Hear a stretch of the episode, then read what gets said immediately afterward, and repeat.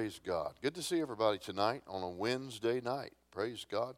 Our Wednesday nights are uh, a little different than Sunday because it's a night that we want to. Uh, re- this is really when discipleship happens in, in, in, what we do here at Cornerstone. Um, it's a it's a more uh, I would say down home Bible study, living room. Kick your shoes off. Don't pick your feet, but just kick your shoes off. Let your hair down, and uh, and get into the Word. Amen. And so Sundays are great. They always are good. We had a great service this Sunday, didn't we? And uh, and then, uh, but you know, I was thinking about this because a lot of people think, you know, when we have services where Pastor Bobby doesn't preach and the worship goes on and ministry takes place, a lot of people say, well, man, the Holy Ghost really moved today. And I really think that that's not a real good uh, perspective of how the Holy Spirit moves because, you know, think about when Jesus, in, when he was teaching one time uh, in the Gospels, and it says that he was there in a house, and you know, it was it was when uh, it said the scribes and the Pharisees were all around. People couldn't get in the house, and it says he was just teaching, and it said the power of the Lord was present to heal them all. Every single person that had a need could have got healed just while Jesus was teaching. Now, that's a move of the Holy Spirit. And uh, know, one word, the Holy Spirit and His power on one word that said can do what hours of praise and worship can't do. Amen? So we don't need to have, you know, an attitude where, you know, Holy Ghost move, Pastor didn't preach. no, Holy Ghost moves in the worship, He moves in the word, He moves in the fellowship. Amen. When we're in the foyer talking to one another.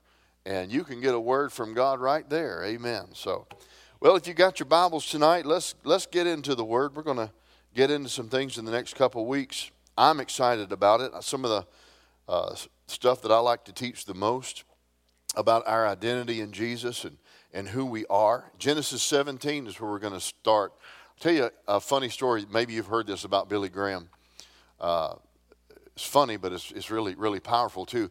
How many of you remember Arthur Blessitt? Raise your hand if you remember Arthur Blessitt. Back in the 80s and maybe the early 90s, he was the one that carried the cross all over the world. And a big, you know, wooden cross, and he would carry it in different countries and disassemble it and ship it to, you know, Iran and, and then get out there and carry the cross across Iran. And he was uh, in, in Africa, he and Billy Graham and they were just out street witnessing one day. No crusade. They were just on the streets witnessing to people. It's kind of cold. And uh, Arthur was telling this story while he was on TBN one night with Billy Graham. And uh, uh, Billy Graham had a long overcoat on and sunglasses. And they were out just telling people about Jesus. And, uh, you know, an evangelist is not just an evangelist in the pulpit, they're an evangelist all the time. And so Billy Graham started witnessing to this guy on the street. And as he's witnessing to him, you know, trying to get him to give his heart to the Lord, the guy says to him, Well, I'll tell you what, I have heard of a man in America named Billy Graham. And if I could ever meet him, I think I would give my heart to the Lord. Billy Graham took his sunglasses off and he said, I'm Billy Graham. Led the guy to the Lord right there. Cool story. right place, right time, right? Genesis 17 is where we're going to start. Father, thank you for your word tonight. We thank you that it's life to all of us who find it. As Proverbs says, it's health to all of our flesh. We expect nothing less than life and light to manifest. As we open the pages of your anointed word, as we get into it, we expect the Holy Spirit to, to just give us light, show us things that we need to see, remind us of things that we have seen and bring us into a greater part of your inheritance that we're to walk in in these last days. We thank you for it in Jesus' name. Hallelujah. Genesis 17, verse 1. We're going to start right there. It says, When Abram was 99 years old, and this is before the Lord uh, changed his name to Abraham, his name was Abram. The Lord appeared to Abram and said to him, I am Almighty God. Walk before me and be blameless. And I'll make my covenant between me and you, and I'll multiply you exceedingly. And Abram fell on his face and talked with God and talked with him, saying, and God talked with him, saying, As for me, behold, my covenant is with you, and you shall be a father of many nations. No longer shall your name be called Abram, but your name shall be Abraham. Notice the H that he put in there. It's actually in our English language, it's an H. In the Hebrew language, it's, the, it's, the, it's a sound uh, of a breath, and which is the name of God. When they said the name of God, it was it was a breath. That's where God breathed life into Adam. He breathed his spirit into Adam, and Adam became a living soul. And so God changed Abram's name from Abram to who he was in the natural to Abraham, a man in covenant with God. and he said, For I've made you, he said, Your name's going to be called Abraham, for I have made you, in other words, I've already done this, I've made you a father of many nations. you know the story up until this time, he hasn't even had one son yet. And I will make you exceedingly fruitful.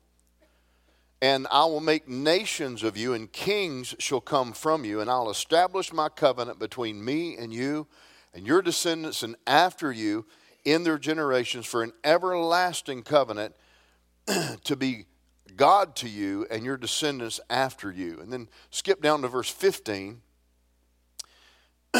then God said to Abraham, as for Sarai, your wife, you shall not call her name Sarai.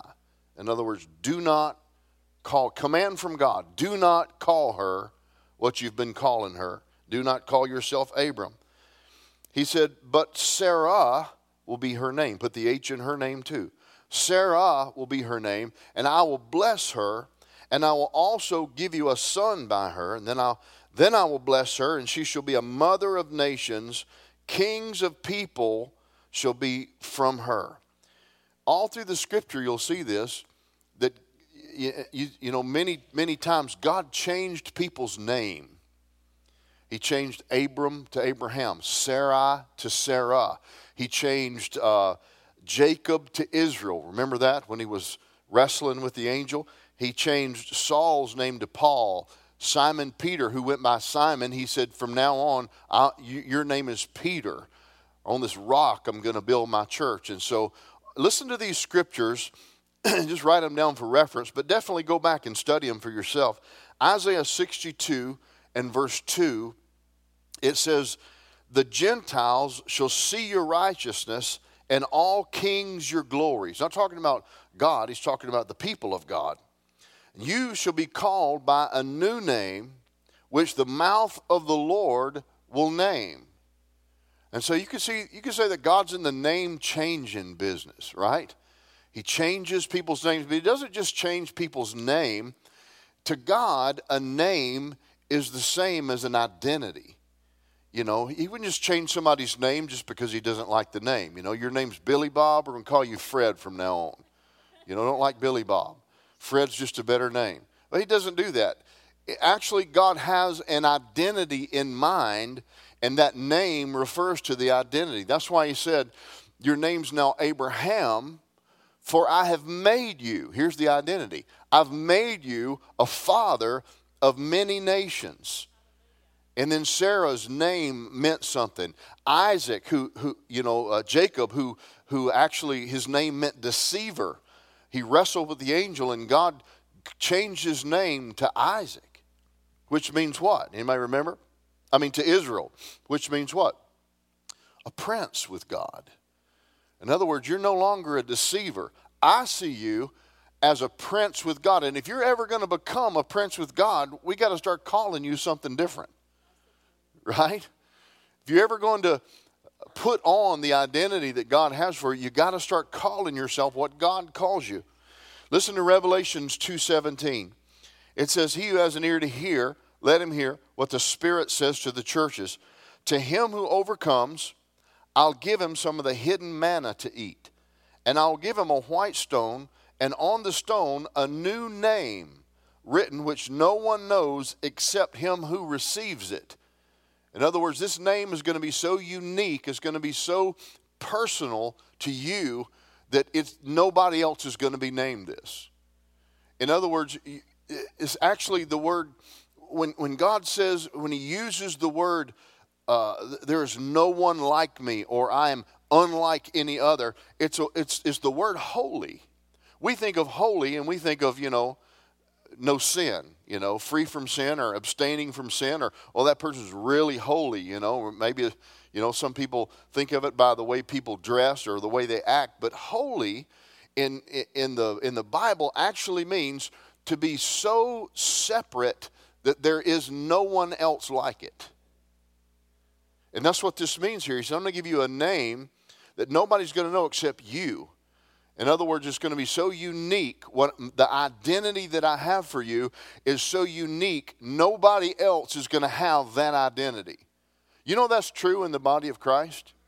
You know, there are evangelists and prophets and teachers and pastors, and you know, a lot of times we think, well, that's that's this person's identity. No, that's that's just part of their calling. But identity is much deeper than the title that we give a person. And everybody's identity in the body of Christ is holy and unique. Nobody has an identity like me. What God has called me to do and the things He's anointed me to do, you know, there may be some similarities in other people, but my calling and my identity is unique. Heard Lisa Bevere say this years ago. She said that the Lord spoke to her and said, I don't love my children the same. How many of you got more than one child? Raise your hand. you can probably relate to this. And uh, maybe this will help you love your children better. Because, you know, kids get in this comparison thing. And we do too as, as adults, you know. Who do you love more? Who do you like more? You know, teenagers start having friends and they have best friends because they're the, the one that they like the most. And, and the Lord said to Lisa, He said, I don't love my children the same. He said, I love them uniquely. In other words, my love is an individual, totally personal love for each and every one of them. I don't, I don't love them all the same, I love them uniquely.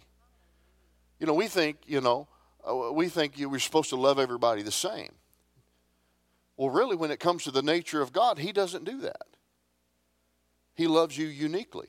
He loves you for you, not because you act like somebody else or are like somebody else or because you do better than somebody else or God loves you just like you are because of you, because of His choice to love you and he loves you uniquely. So you can't you can't compare. When when god loves you uniquely and treats you uniquely that does away with comparison right? Because now i'm holy. So the scripture says be holy as god is holy. We, we read that and we think well stop sinning. That's not what holiness actually means and we know God is separate, you know, he's separate from sin, and, and, but it's so much bigger than that. God is, is unlike any other being or thing or so called God or anything else. He is, there is no one like him. When you understand this, it, it makes it so much deeper to worship him because you're worship you're not worshiping somebody that's kind of like Buddha or somebody that's a little bit better than Muhammad or, or anything like that. God, there is no other God but God. You can, you can call people God and fashion a God, but there is no other God but God. He's the only God. There is no one like him. He is so far removed from anything else that you can't even compare him. You can't say, well, God is like peanut butter. Good, you know. Or God is like ice cream or ribeye steaks or, you know, he's bigger. Anything you try to compare God to, he's bigger, he's better. That's why he is who he is. Amen. And so God has a, a and this identity in mind, had this identity in mind for you and me the scripture says, before the foundations of the world. Now, think about that. He's so big and he's so powerful and omniscient uh, that before the world was ever formed, God already had a destiny for you, an identity for you, and he, he in his mind, this, was, this is something that was finished in his heart. Now, it wasn't finished in reality when it came to your life because you weren't even born yet. But you weren't born, and then God said, Hey, angels, we need to, we need to come up with an identity for this one. I didn't see this one coming. You know, this one, the mom and dad didn't plan this one. This one was unplanned, and so we got to come up with identity. You, you, you may not have planned, or you may be someone who wasn't planned, like me. I was, my, I was actually conceived out of wedlock, and you know, according to, you know, what people say, you're, you're, you're, it was an unplanned pregnancy, and uh, but God saw before the foundation of the world that I would be here, created a plan for my life formed a unique identity for me and finished it just like you did Abraham. And then I was born into a plan. You were born into an identity. You know, when the scripture says you've been predestined in Ephesians chapter 1, it simply means that the destiny that you have in life was here before you were. You were born into something that God's already finished.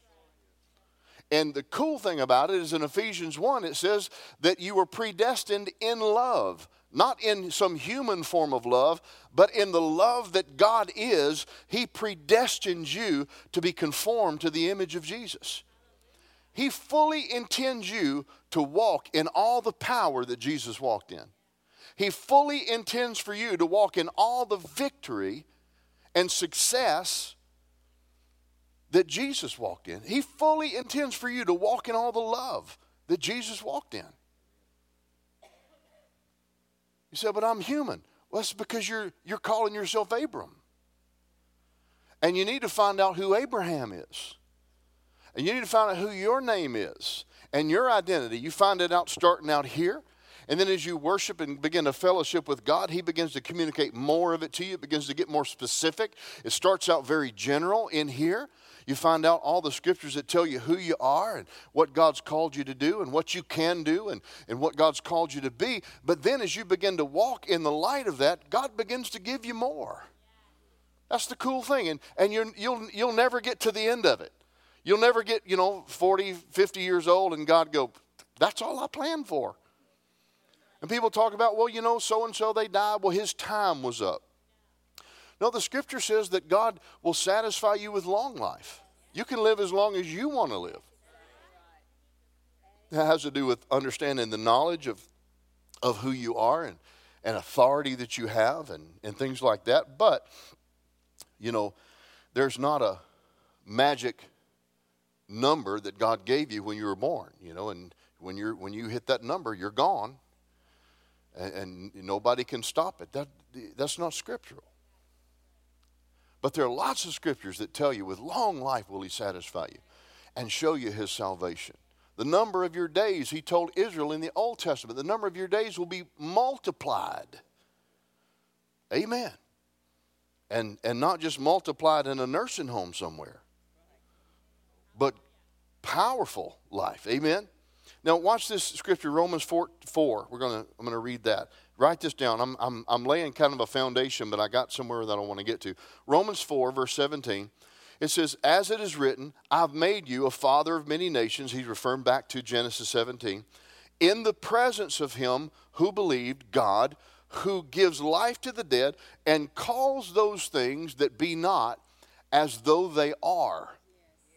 Now, this is so important right here because Romans 4:17 it actually defines part of the language of God. How many of you have ever been to a, foreign country that speaks a different language before? Raise your hand. Uh, how many of you went to that country and you didn't know that language? Raise your hand. You remember the limitations that you felt? Remember how, you, you know, when you wanted to talk to somebody, you know, you do charades and all the hand motions and everything, and they just kind of look at you like, because you didn't know the language. You know, a lot of people don't know God's language. A lot of people try to walk with God and live in the kingdom and they don't know God's language. God has a language that He speaks. And the Word teaches you His language, it teaches you how He talks. And here it says that God calls things, this is how He operates. God calls things that be not as though they were. Now, kind of a parallel scripture to that is in Isaiah 46. Isaiah 46 and verse 9. Turn there. Isaiah 46, verse 9. You need to see this one. This is, this is a really good one. Isaiah 46 and verse 9. God's talking here, and he says, Remember the former things of old, for I am God, and there is no other. There's that holiness of God right there again. I am God, and there is no other, he says. I am God, and there is none like me. There's that, there's the holiness of God right there. Here's, here's what he says here's, here's, here's how I operate, here's how I act. Declaring the end from the beginning, and from ancient times, things that are not yet done, saying, My counsel shall stand, and I will do all of my pleasure. So, this is how God operates. He calls those things that be not, He, he declares the end from the beginning. And actually, what, what the way God works is because, because we, in Ephesians, when we know that Jesus was the Lamb of God crucified before the foundation of the world, so the, work, the finished work of Jesus wasn't finished, you know, 2,000 years ago. Actually, you got to go back way further. You got to go back before the world was ever framed. And God, in His power and in His omniscience, right there decided before he ever created the world, before any created being, God decided Jesus would die for our sins, be raised on the third day, and give us an inheritance and cause us to reign in life through his power and his grace. He already decided that. So, because Jesus was the Lamb of God, slain before the foundations of the world, we see how God operates. He, he, he has something that he wants to accomplish. He he goes out to the end and he finishes it. Jesus was slain before the foundation of the world. You were predestined before you ever got here. So God, in his omniscience, goes out and finishes something. Now, in the process, he does give us a free will. So you still have to choose to cooperate with God. You're not just a robot. You know, you know things. God's not you know, the, the, the Wizard of Oz behind the curtain just making everything happen like he wants it to happen. He works in the context of man's free will. But God runs out to the end, he finishes it, then he backs up to the beginning. And he says, okay, here's what we're going to do. And he begins to say what he wants to come to pass. He begins to call those things that be not as though they are. Why? Because in our realm, they haven't happened yet. In his realm, they've already happened. Why? Because time doesn't exist in the realm of God. We function in a realm called time. And it's a curse sometimes. When people get in faith, they, they believe God and they put, a, they put a time limit on how long they're going to believe God. We're going to trust God for two months. If God doesn't come through, then I guess it doesn't work. Well, you put time in the issue. God stands outside the realm of time. When, when people talk about God, where did God come from? God says, I am. But when were you born, God? I am. When is a word that is about time. And so you can't you can't define the realities of God based on words that relate to time. That's why when Moses said, Who do I tell him sent me? They're going to want to know who's backing me up. He said, Tell them I am sent you. And I'm sure Moses was like, I am? What am you? and I'm, God would probably say, Well, I am whatever you need me to be. I am. I'm not I will be. I'm not I was. I am. Present tense, always but working in the context of our future. But if we're going to hook up with Him and walk with Him, we got to learn His language and we got to learn how He operates. Right? And so He says, right there in, uh, in Isaiah again, He said, I declare the end from the beginning and from ancient times the things that are not yet done. That's why he said, Remember the, the way this worked a long time ago. Remember the things of old. Remember how I worked in times past. and you'll get a clue of how I work. You'll get a clue of how I operate. Because if you're going to walk with me, you're going you're to walk with me. And you're going to walk in step with me. When I step, you step, right? We're going to learn His language. If, if you want to talk to me, learn about me. Amen? That's what Jesus said. If you're worn out, if you're heavy laden, burdened, come and learn of me. Learn how I do things. Because this is how it works. If you want to rest, if you want to have real rest in your life, Jesus said, Come and watch me. Watch how I do this. So, in order for God, now, now watch this, in order for God to get Abraham where he wanted to get him. Now, in God's mind, he has a son. In God's mind, you know, he's the father of many nations. In God's mind, he's the father of our faith. In, in God's mind, this is already done. And so God says, okay, in order for Abraham to come into this identity that I have for him, this father of many nations, I've got to get him to talk different. I've got to get him to call things that be not as though they were, like I do. I've got to get him to declare the end from the beginning. And this, this may sound complicated, but it's really this, this simple faith that we're supposed to walk in that sounds crazy to the world. But God expects us to hook up with Him. And so A- Abraham, he changed his name, and thereby he changed his identity. Now go with me to Second Corinthians. Next week, we're going to get into some specifics of our identity and, and what the scripture says about, you know, who you are and, and what you have. And these are, these are some things that you may have heard before, but, but I believe the Holy Spirit can, can make them real to you on a level that you haven't heard before. That's how I read the Bible. I mean, I don't read the Bible go, well, I've read this chapter before, I guess I'll read it again. No, I, I read it like, Holy Spirit, show me this on a level that I've never seen it before. Give me a spirit of wisdom and revelation in the knowledge of you. Open my eyes to see what you're saying here and the depths of what's in the scripture here. And then that he will. He, he, you read the Bible with the Holy Ghost. 2 Corinthians chapter 5.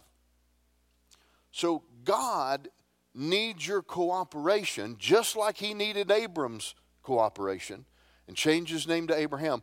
God needs our cooperation to bring us into what he has in store for us.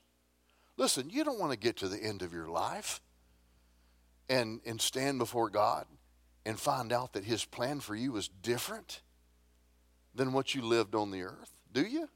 I don't.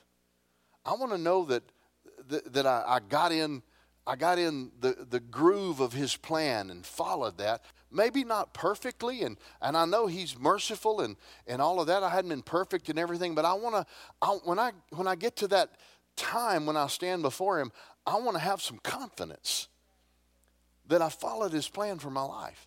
Amen? And it's not hard. God's not hiding it from you, he's hiding it for you. Amen it's hidden and revealed in measures because if you got all of it up front, you just mess it all up. You try to figure out how you could bring it to pass. Amen? Right? I mean, if you, uh, if you found out two years before you were married, if, if God showed you who you were going to marry, you'd mess that all up. Right? I mean, you try to make it happen, you know, and, and do things that, you know, do crazy things and goof it all up. But so God reveals his plan to us in stages when we can handle it as we seek him, as we walk with him. So it's not hidden from us, it's hidden for us. And I believe we hadn't even scratched the surface of it yet. Amen. 2 Corinthians 5 17. You Therefore, if anyone is in Christ, he is a new creation. Old things have passed away. Behold, all things have become new. Now, all things are of God, who has reconciled us to himself through Jesus Christ. Is that, does that sound like past tense to you? Are you being reconciled, or has he already reconciled you? You've already been reconciled. So this has already taken place. We've been reconciled to Jesus Because God was in Christ, reconciling the world to himself, not imputing their trespasses to them, and has committed to us that word of reconciliation. He's committed to us that word of the finished work. What's already taken place, that message has now been delegated to us. We now have the authority and the power to take that as far as we want to take it to the ends of the world. And he says, Now then, we are ambassadors for Christ. Just like God said to Abram, You're a father of many nations. God is saying to you tonight, You're my ambassador, you're my representative. As though God were pleading through us, we implore you on Christ's behalf, be reconciled to God, for he made him who knew no sin to be sin for us, that we might become the righteousness of God in him. So, let me ask you a question Are you the righteousness of God? Yeah. Are you walking in all the reality of that righteousness? No. Are you walking in all the power of it? I'm not. I mean, I'm it, some of it I am, and I'm thankful for that. I'm thankful for the revelation that I have of my righteousness. But as that's revealed to me, God is bringing me into the fullness of that identity that I have. I'm already righteous. I'm not going to get any more righteous than I am right now. If you're in Jesus, you can't be any more righteous than you are right now. You can grow in the knowledge of it and you can learn to cooperate with it, but you're not going to get any more than you've got. Why? Because it says here that you've been made the righteousness of God. So God gave you his, you can't get any more righteous than God. And so to think that you could be more righteous than you are, you're saying, well, I, I need more. God said, you don't need more, you got mine. Amen? does a, when a baby's born, does he need more of a body to be a real baby? Well, he's got everything he's ever going to have. It's going to grow and develop, but he's got everything. And we have everything that we need in Christ. So we've got to begin to call ourselves by this new identity. Now, go, go, with, go with me to Romans chapter 8. We're going to spend a little time here in Romans 8. God has to get us to cooperate with this new identity. So he changes our name, he changes our identity. Now, the scripture says, you're a son of God. Not in the future, it says, Beloved, now, 1 John chapter 3. Beloved, now are we the sons of God. And it does not yet appear, you can't really see the fullness of it, what we shall be, but we know that when he is revealed, finish it for me. Those of you that know that scripture, we shall be like him. Now, if you read that verse wrong, you, you read it and you, and you put a, a rapture translation on it.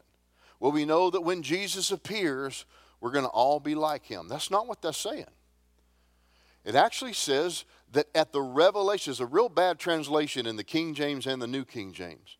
But it actually says that when, when Christ, the anointed one, when the revelation of Christ comes to you, you'll see that you're like him.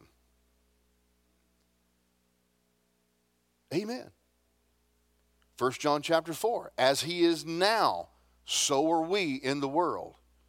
We have his nature, we have his identity, we have his righteousness, we have equal sonship with him. We're joined heirs with him, heirs of God, and joined heirs with Christ. There's nothing that Jesus did or was that he left out that he did not bring you into. You are now in Christ. Amen.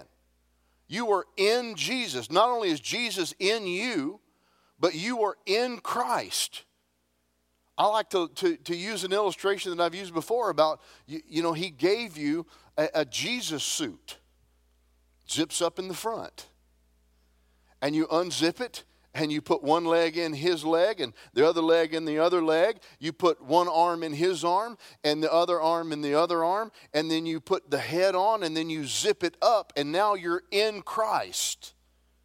And everything that Christ is, is in you, and everything that you are should be in Christ. That's what it means to be in Christ. This is your new nature, this is your new identity. And if you don't ever if you don't ever hear what God's calling you and begin to call yourself that, you'll never come into the fullness of what God intended for you to come into. Do you see that?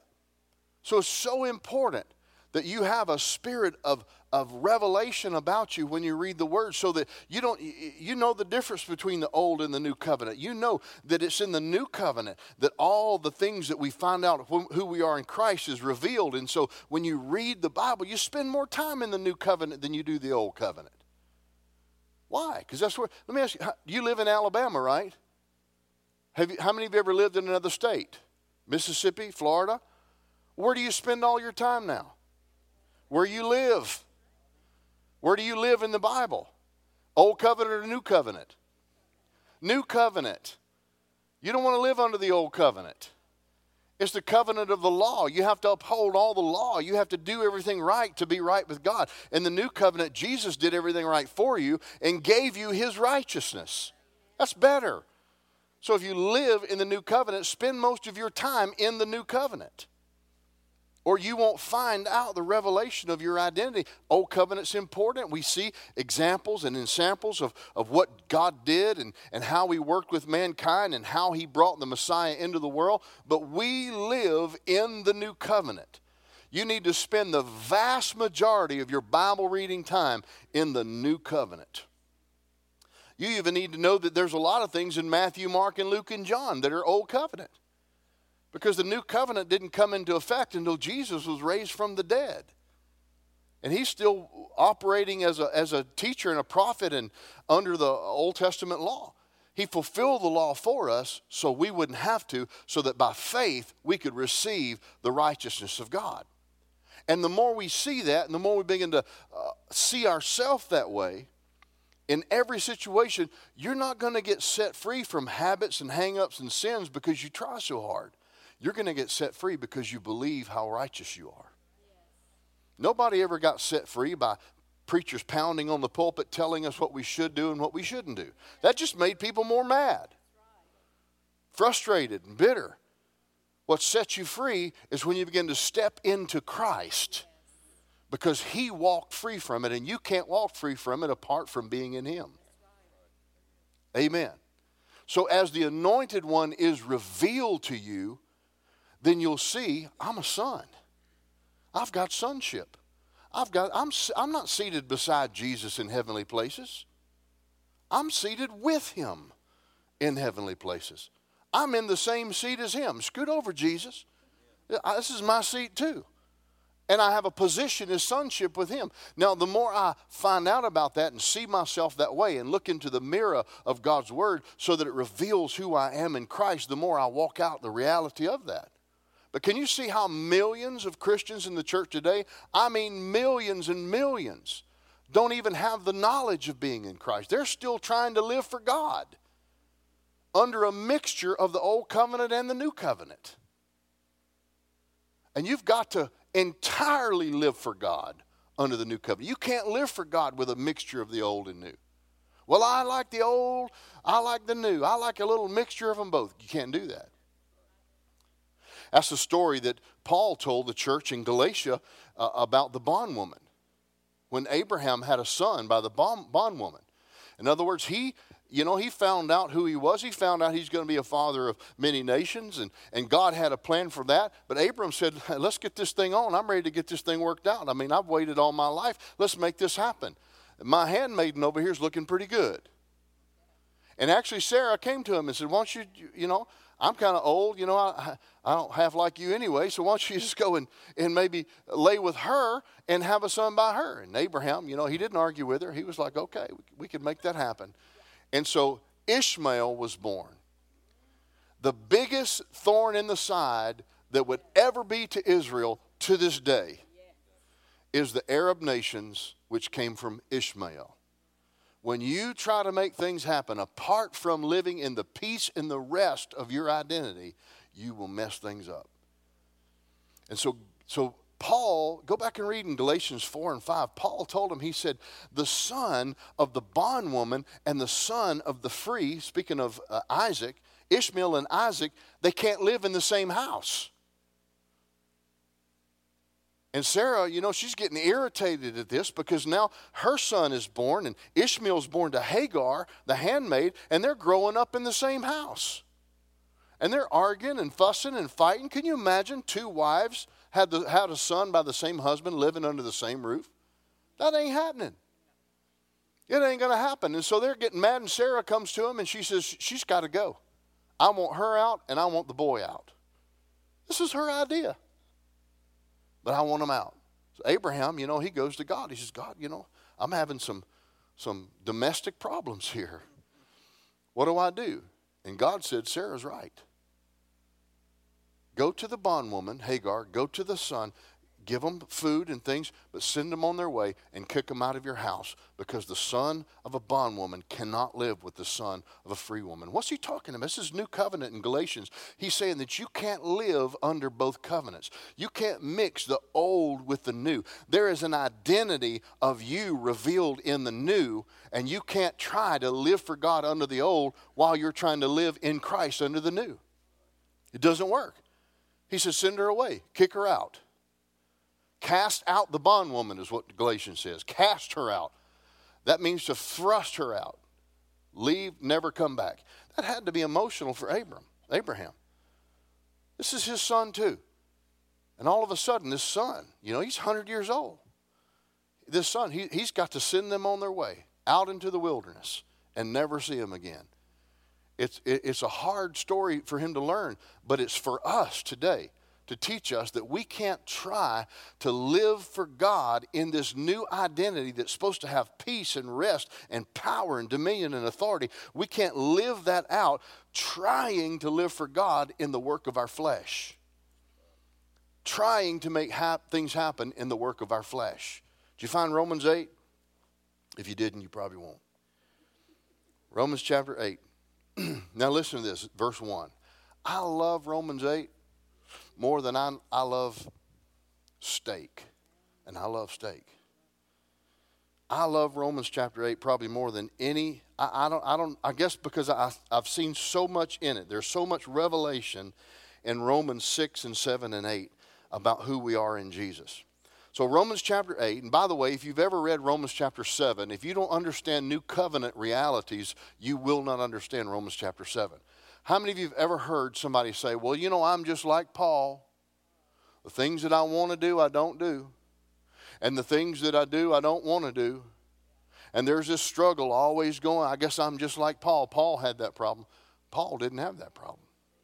In Romans chapter 7, almost the entire chapter, Paul is referring and, and, and revisiting the time when he was trying to live for God under the law and that struggle, that inner turmoil that he had in wanting to do something and, and ending up doing what he didn't want to do, all of that was about living, trying to live for God under the law, which is where a lot of people live today. But we're new covenant, we're in Christ. And so Romans 6, he reveals who we are in Jesus, how we were died with him, buried with him, resurrected with him, seated with him and he talks about how the man of sin is dead now and we're now alive and we can now present ourselves as, as, as instruments of righteousness to God. And that means when you worship God, you come before God and say, Hey, God, I'm righteous because of your blood. I have access into your presence because of your blood.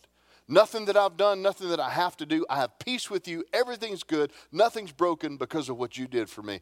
You're supposed to present yourself to God that way. I don't know about you, but when, the first few years of my Christian life, when I came to God and prayed, I didn't present myself to God that way. I spent the first 15 minutes of my prayer time repenting because I felt so unworthy. When all the while I didn't know He had made me worthy.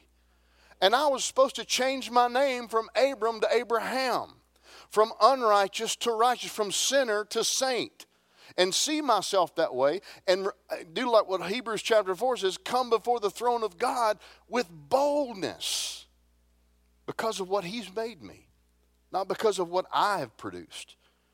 So he comes to Romans chapter 8. Romans 6, revelation of who you are. Romans 7, the struggle of how, when it was under the law, how hard it was. And then he says, Who shall set me free from this, from this bond of death? And then he says, Thanks be to God. Then he refers back again. He says, So what with the flesh I try to serve the law of man, but with my heart I want to serve the law of God. And then he says, Romans chapter 8, verse 1, now. Everybody say now. Now, therefore, there is now no condemnation, no more condemnation to those who are in Christ Jesus, who do not walk according to the flesh. There's that old covenant living, trying to do it in your own strength, but according to the Spirit, because of the work of the Spirit. Now, I'll give you a little hint about Romans chapter 8. The whole chapter of Romans chapter 8 is talking about life in the flesh versus life in the Spirit. And life in the flesh is referring to you trying to live for God in your own strength, making things happen in your own strength. Life in the Spirit is about you yielding to the power of the Holy Spirit now because you're in Christ. Amen. When you, when you read it like that, then it starts coming alive. There's no condemnation to those who are in Christ Jesus who do not walk according to the flesh anymore but according to the Spirit. For the law of the Spirit of life in Christ Jesus has made me free from the law of sin and death. For what the law could not do, in that it was weak, the law was weak. Why? Because of our flesh. The law wasn't weak, but our flesh made it a weak covenant. The law was good, the law was holy, he said, but because of our flesh. What the law could not do, in that it was weak through the flesh, God did by sending his own Son in the likeness of sinful flesh, and on account of sin, he condemned sin in the flesh. Jesus, if you want to see God's intention of what the law was supposed to do, look at what Jesus did. Jesus lived according to the law perfectly, and the new covenant reveals that he did it by yielding to the Holy Spirit and accessing grace. He fully obeyed the law. Why? Because he knew you couldn't do it. So he did it for you. That the righteous, verse 4, that the righteous requirement of the law might be fulfilled in us who do not walk according to the flesh, but according to the work and the power of the Spirit. For those who live according to the flesh, under the law, they set their minds on the things of the flesh. But those who live according to the Spirit, they're mindful of the power and the work of the Holy Spirit. Verse 6 For to be carnally minded produces death, but to be spiritually minded produces life and peace. You're, know, that's what we're all after. That's what humanity is after. They're after life and peace. People that have not even been born again, you know what they want? They don't even know it. They want life and peace. Just get this struggle off my back. Just give me some peace. Just I, I, just I just want everything to be right. I mean, will anything will it ever be right? Not without Jesus. And never under the old covenant. But only when you step into your Jesus suit. Only when you step into Christ and say, I cannot do it in my own power. But Jesus gave it to me as a gift. I can receive abundance of grace and the gift of righteousness, and I can reign in life through the one Jesus Christ. Through the one Jesus Christ. There's your revelation of your identity. In Him, through Him, because of Him, by Him, all those scriptures that use those phrases, they all reveal our new name, our new identity. So, let me close with this, and then we'll get, we're going to get into this next week and get into specifics about what the Bible says you are and what the, who the Bible says you are. The, the dynamics of our name. God is endeavoring. This is why Cornerstone exists. This is why every new covenant church exists, whether they know it or not. This is why church is in the earth. Now, I know a lot of churches are off the, the path of what they're supposed to be, and you know, and, and churches that I've pastored, we have been at times too. But this is why this is what Jesus had in mind when he said, I'm going to put this institution in the earth called church, and the gates of hell are not going to prevail against it. In other words, that's the power they're going to walk in. That's the authority that they're going to live in. The, the very governmental, gate's a governmental word. Watergate, you know, all those, it's a governmental word. The gates, the, the governmental system of hell is not going to prevail against the church that I'm intending to have in the earth. Amen. And so this is why Cornerstone exists. This is why we have pastors and teachers and prophets and apostles and, and evangelists in the body of Christ to equip the saints to this end right here. God is endeavoring to bring us to a place. And you can't just get this on Sunday morning and Wednesday night. You, you got to you gotta get in this for yourself. Amen? We can just we can just stir you up and point you that way, but man, Pastor Bobby can't give it to you. Uh, any any anybody this this call of God can't lay their hands on you and deposit this in you. This is not something that's imparted from something to another. This is something that you discover and that you by faith begin to walk in. Here's what God's endeavoring to do He's endeavoring to bring us to the place. Now, get this.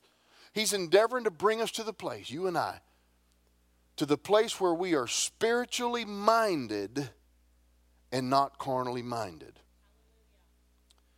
Every message preached, every program we do should be to that end right there to bring us to the place to where we are spiritually minded. What does that mean to be spiritually minded? He said, spiritually minded brings life and peace, carnally minded brings death. It produces death. This is all kind of manifestations of death. But they all come from being carnally minded. God's endeavoring to get us to the place where we, we are spiritually minded. Listen, grace works on the platform of a spiritually minded person.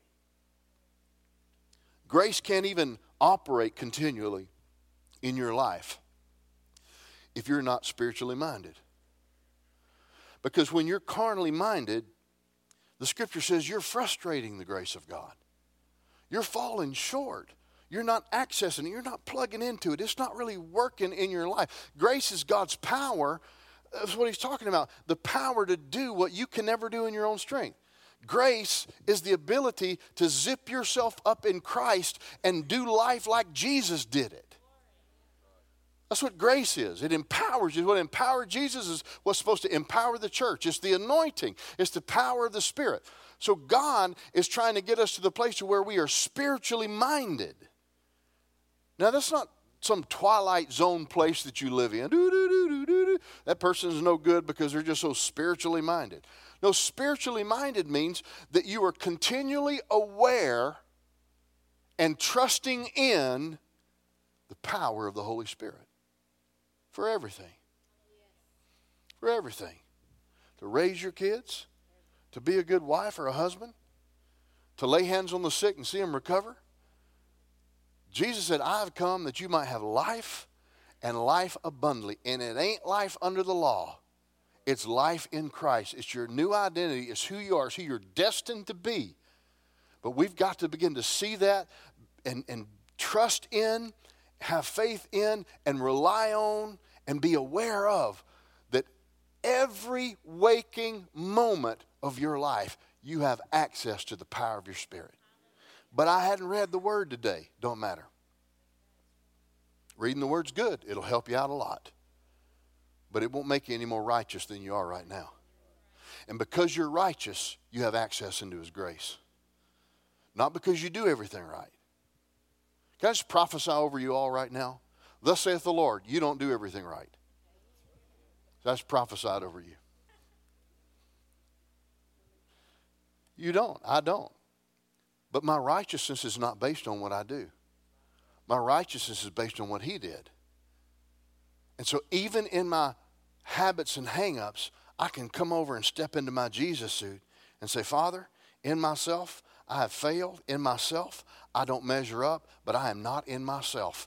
I am in my Jesus suit. I am zipped up in Jesus. I am in Christ. It's my new identity. I'm righteous like He is. I'm a son like He is. And I have 24 7 access into the power of your Spirit and every time something comes against my life, what I need to learn to do is, is check with the Holy Ghost. All right, Holy Ghost, what you got for me in this? I know you got some power for me in this. I know you got some strength. And, and see, if, if, you, if you try to live under the law, you're just going to get condemned. Because all the law tells you is you can't do this and you shouldn't do this and you did and you're guilty. And guilt is going to keep you far away from the, from the grace of God. But a, a cleansed conscience by the blood of Jesus and a righteous awareness that I am righteous like Jesus is, apart from my performance. That's the good news. Is I didn't perform for this. I don't have to maintain this. I'm in it. I'm in Jesus. I'm in the anointing. Some, uh, you know, and the Lord's anointed me uh, just like He's anointed you. My anointing happens to be in the area of teaching and, and, and things like that. I've had some of my best teachings when I didn't even feel like being here or being wherever I was. Because I've learned that it all doesn't come out right when I do everything right. It comes out right when I'm trusting in His grace. And if I trust in the power of His Spirit, He'll work out all the kinks. He'll do. He'll. He'll. He'll. You know the things that I need to be free from. He'll. He'll get me free from those. But I can't focus on those things and say, "Oh, I didn't read my Bible this week, or I didn't do this." And so you're trying to maintain something. You need to trust in the power of His Spirit. You're anointed. You're righteous. Your name has been changed.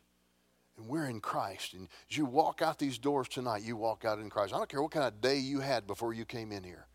I hope you walk out of these doors realizing that you're as, you're as anointed as you're ever going to get. You're as righteous as you're ever going to get. Learn to step over the threshold of all the problems in your life and tap into the power of the Spirit right where you are. Well, if I believe that, then I'll just, if people believe that, they'll just do whatever they want to do. No, they won't.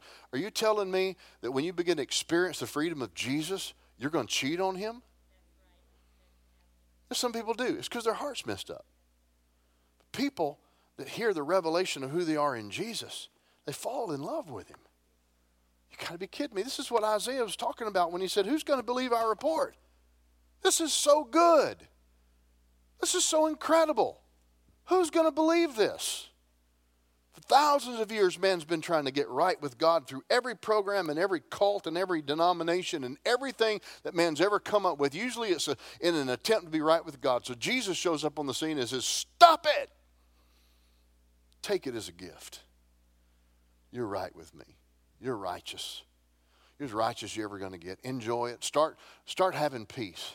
I go to Africa every year. I leave in 10 days and, and go to Africa again and teach in a school there, and, and it's about 200 students there in a school.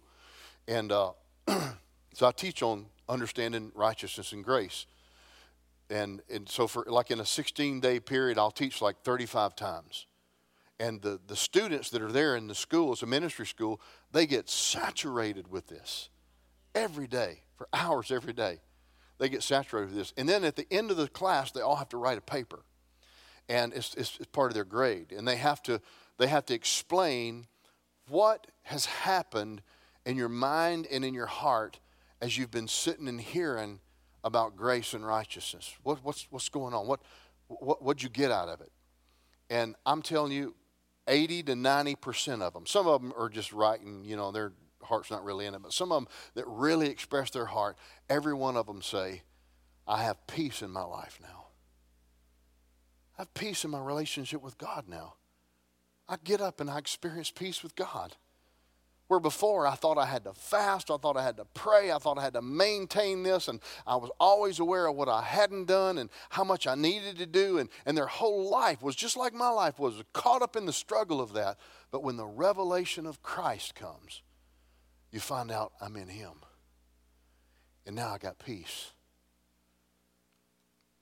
Got things in my life that I hadn't done right? Oh, yeah you'd be surprised, maybe even shocked. My standing with Him is not based on that. He's, he's working all my stuff out. Just like I'll, I'll prophesy over you again. God is working all your stuff out. As you trust in Him and call yourself who He calls you. Amen.